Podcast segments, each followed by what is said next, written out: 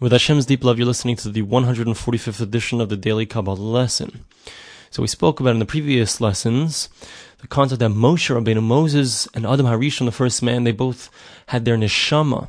That third level of their soul was completely within them, and therefore they were zocha, they merited to have a tremendously deep understanding of the Torah. Now the Nefesh HaChaim continues and explains that in regards to a regular person, regular bnei adam, regular people like me and you. So what happens to us? How do we access our neshama? What does the neshama, that level of our soul, do for us?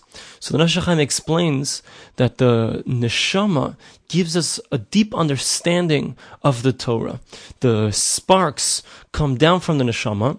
It's very interesting. The ruach, the second level of our soul, is connected into the neshama, but the neshama itself is not actually residing inside of the body.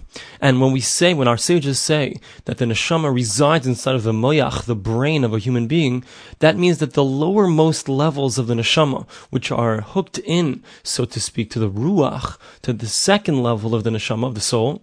So the highest level of the ruach is the lowest level of the neshama. That is what's inside of the brain of a human being. So, so therefore, the sparks, so to speak, come down and enable a person to have a bina, an understanding of the Torah. It's very interesting because the level of neshama, so if you see the correspondence between the different levels of reality, so the lowest level of reality is called asiya. That's the level of reality which is action. That's the physical world. And the nefesh, the lowest level of the soul corresponds to that. Then we have the level of yitzira, which is the world of the angels. That corresponds to the ruach. Then above that we have the level of neshama, and that's the level of bria. Bria is the place of God's throne. But it also corresponds to the concept of bina. Bina is understanding. So the neshama brings down in a certain sense, or sends down these sparks from the world of Bina, from the world of Bria, from the world of the throne, and gives us a Bina, an understanding of the Torah, of the secrets of the Torah, the depths of the Torah. Just want to read to you the exact words that he brings down from the Eitz Chaim. Very interesting. It says like this. Amnam loy kol adam However, not every single person merits this. Someone who has within his hands the power of actions.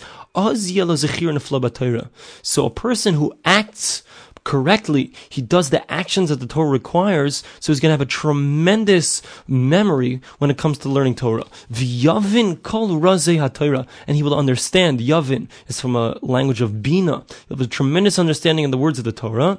V'yizgalu loy razei ketikunan, and the secrets of the Torah will be revealed to him as is correct, meaning he will have a tremendously deep and proper understanding of the Torah. All this comes as a result of his neshama, as a result of his soul. How does he access that? Very interestingly, through the koyach of his maisim, the power of his actions.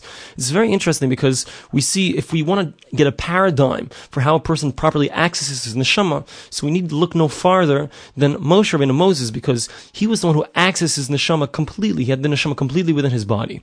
So what did he do? What was special about him? And this is my own understanding of what the Nefesh is saying.